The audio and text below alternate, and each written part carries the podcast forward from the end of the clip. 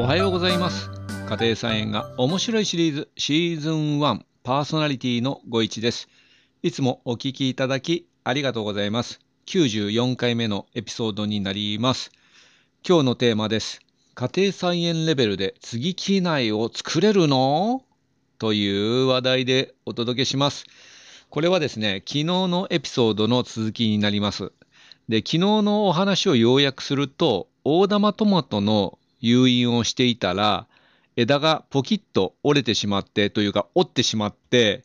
それをビニールテープでぐるぐる巻きにして復活するかどうかという実験中なのですが、接ぎ木という技術があるということが脳裏をかすめまして、このぐるぐる巻きにしたトマト、これがですね、復活するのではと期待しています。そして、その接ぎ木ということについて深掘りをしています。で、今日は昨日の続きなんですけども、ちょっとですね、専門的になってしまうんですが、こういう技術もあるのか、みたいな感覚で、えっ、ー、と、ゆるっと聞いていただけると幸いです。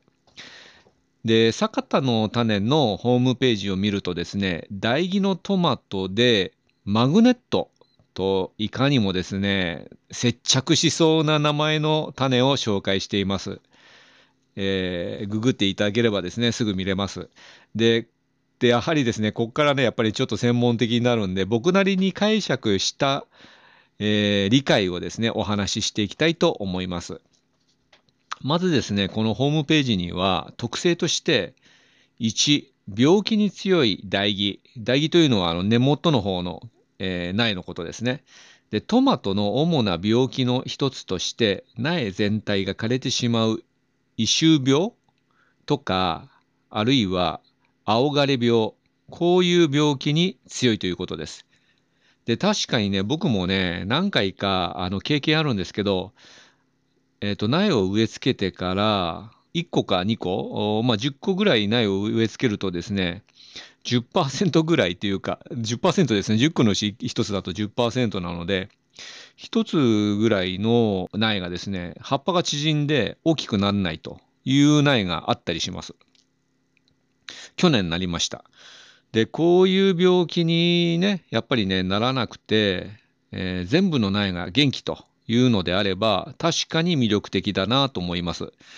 で、こういう、あの、異臭病という病気ですね。これはですね、多分、あの、根っこにね、ウイルスが入ってですね、それで枯れていくような、あそういう病気なんですけども、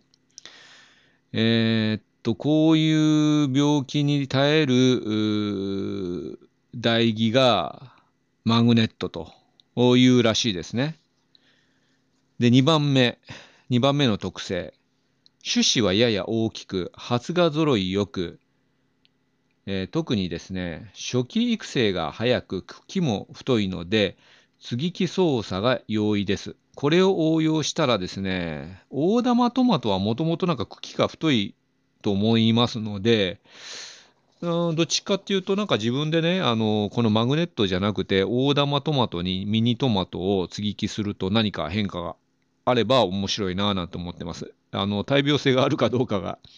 えー、ちょっと実験はできないんですけども、大玉トマトにミニトマトを継いだらどうなんでしょうね。ちょっと興味があります。3番、創生は強く、創生というのは草の勢いですね。創生は強く、スタミナがあるという苗だそうです。筋枯れ葉や空洞化の発生、あと、食味などの品質低下が少ないということだそうです。でもこれね、僕ね、今まであんまりね、この筋枯れ葉だとか、空洞化の発生とかいうのはあんまり経験がないんで、この3点目はね、あんまり家庭菜園には関係ないのかななんて思ってます。それで、このマグネットという種なんですけども、坂田の種のオンラインショップだとか、楽天市場で探したんですけども、見当たらなかったんですね。で、滝の種で、違う種、違う品種の種で、B バリア。B というのは ABC の B で、B バリアというのが売っていました。で、これがですね、おそらく農家さん向けで結構、まあ、高いんですよ。で、100粒2100円ということですね。でも1粒21円で、1粒も高いんですけど、そもそも100粒もあの家庭菜園レベルでは不要ですよね。なので、ちょっとこのマグネットとか B バリアは、ホームセンターにも売ってないし、通販でも非常にお高いということで、家庭菜園向きじゃないということです。で、一方でですね、農林水産省、このページでですね、野菜栽培技術指針という基礎編というのがあってですね、読んでみました。で、この中にですね、基礎編なんですけども、接ぎ木が解説されておりまして、この接ぎ木の目的とですね、代木の新種が書いてありました。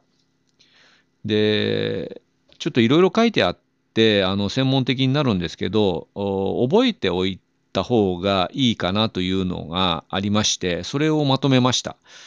それはですね、接ぎ木方法にはですね、いろんな種類、あるいは名前が付けられてるんですが、3点、これを覚えておけばいいです、言葉を。えー、1つ目が呼び継ぎ、2つ目が差し継ぎ、3つ目が割り継ぎ、呼び継ぎ、差し継ぎ、割り継ぎ、この3つを覚えておくということです。で、例えば、あの、スイカですね。スイカでは差し継ぎというのが有名で、一般的で、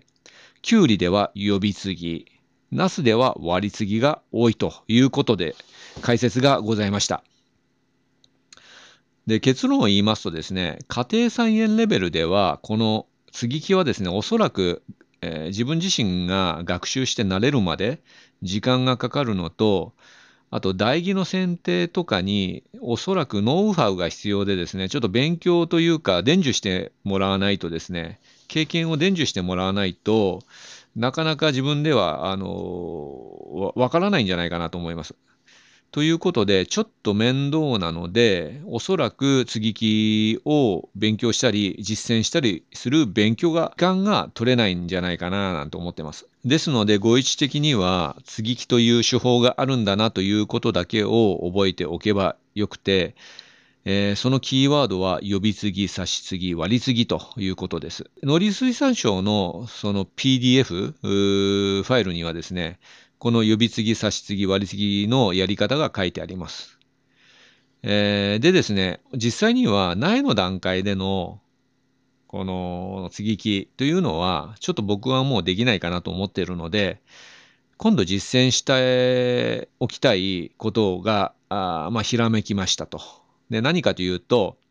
今度ですね、ミニトマトの脇芽を取るじゃないですか。で、勢いある大きめの脇芽を取った時に、大玉トマトの茎を、まあ、ちょっとカッターで切って、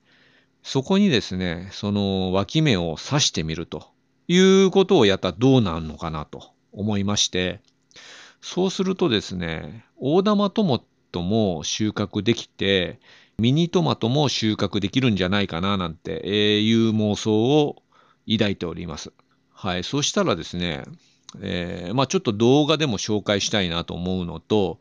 えー、失敗したらなんで失敗したかという考察をね、えー、していきたいななんて思ってます。今日はですね、ちょっと専門的になりましたけども、接ぎ木の、まあ、深掘りというか、そんなに深くは掘ってないんですけども、ちょっと考察をしてみました。で、まあ、あとは、きゅうりだとか、ナスなんかもできるんで、まあ、興味ございましたらですね、えー、いろいろウェブだとか書籍なんかを検索していただければですね、探していただければですね、いいのかなと思います。はい、今日はこの辺で終わりにします。このエピソードは毎朝5時に配信しています。今回は家庭菜園レベルで接ぎ木苗を作れるの？というお話でした。チャンネル登録、フォローをお願いいたします。あ、そうだそうだ。えっと、だんだん100回に近づいてきたんですけども、うん、特に理由はないんですが、100回からですね、シーズン2にしようかなと思ってます。はい。えー、っと、それで、YouTube はもう、もともとシーズン1より前のやつは、ちょっと非公開にさせていただいてるんですけど、えっと、ポッドキャストとかスタンド FM もですね、あの、最初のこのシーズン1より前はちょっとテスト段階だったので、ちょっと非公開にしようかなと思っっておりますので、えっと、聞きたい方はですね、今のうち、あの、聞いといてください。えっと、まあ、今もあんまり、あの、トークが上手じゃないんですけども、えー、最初の頃もね、練習がてらやってましてですね、かなりトークが下手な感じなので、えー、削除し、削除というか非公開にしようかななんて思ってます。はい。というわけで、コメントがございましたら、あの、今後の番組作成の参考にさせていただきたいと思いますので、よろしくお願いします。あなたにとって素敵な一日となりますように、ご一がお届けしました。それでは、さようなら。バイバイ。